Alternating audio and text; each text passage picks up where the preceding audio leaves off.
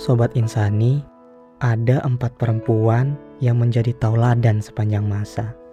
Yang pertama, Siti Khadijah binti Huwailid. Beliau adalah perempuan tangguh pendamping Rasul.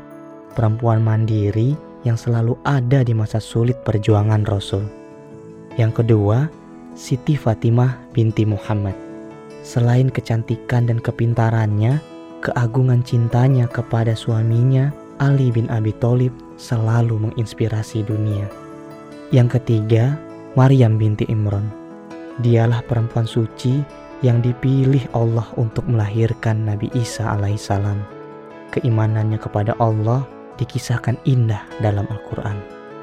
Dan yang keempat, Asiyah binti Muzahim. Meski sebagai istri Raja Zolim Fir'aun, beliau tetap teguh memegang keyakinannya kepada Allah. Seperti tertuang dalam hadis riwayat Ahmad.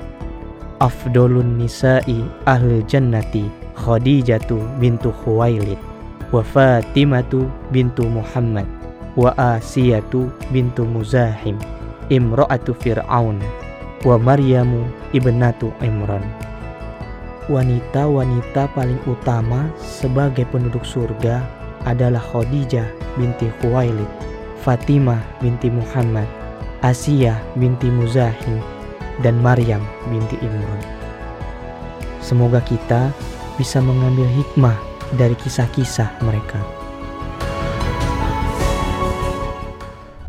Podcast ini dipersembahkan oleh Partai Solidaritas Indonesia.